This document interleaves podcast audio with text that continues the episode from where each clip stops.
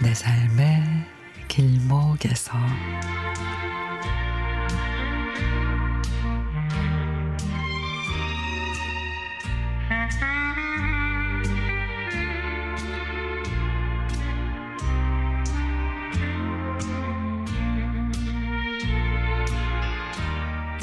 오랜만에 언니 오빠들을 만나는 날.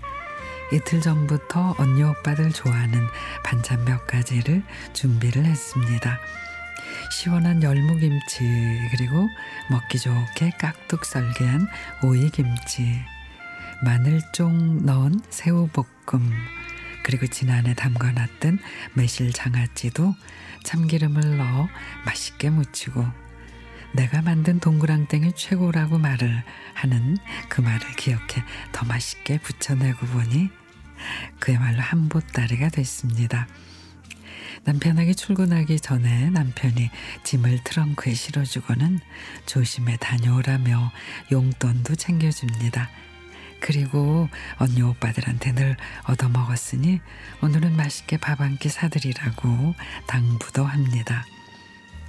평소 조용히 있었는데 가족들을 만나니 목소리도 커지고 웃음도 많아져서 시간이 후딱 지나가 버렸습니다. 헤어지는 시간 각자의 몫을 전해주는 내 마음은 참 즐거운데 친정 식구들 만나며 살림 거덜내면 남편한테 쫓겨난다는 언니의 말에 모두 한방 웃음을 지었습니다. 다음에는 그냥 오라고 헤어졌는데 집에 돌아오니 큰언니가 전화를 했습니다. 맛있는 음식이 눈앞에 가득인데 맛있게 먹을 수가 없다. 그래서 왜? 그랬더니 네가 손가락이 아픈데 그 아픈 손으로 만든 음식을 어떻게 언니가 편하게 먹겠니? 이제는 그렇게 하지 말고 병원 치료 열심히 받아. 언니의 말에 가슴이 뭉클합니다. 나이 먹으면 다 여기저기 아픈 건데 뭘 힘든 일도 아니고 걱정하지 말라고 했지만 언니는 걱정이 태산입니다.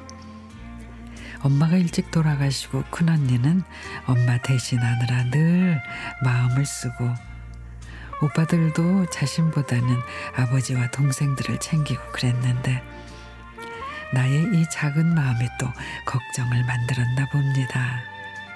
우리 언니들, 오빠들, 동생들, 나는 괜찮아요. 나는 그저 행복하고 즐거운 마음이거든. 다음에도 또 다음에도 내 마음이 시키는 대로 할 거야.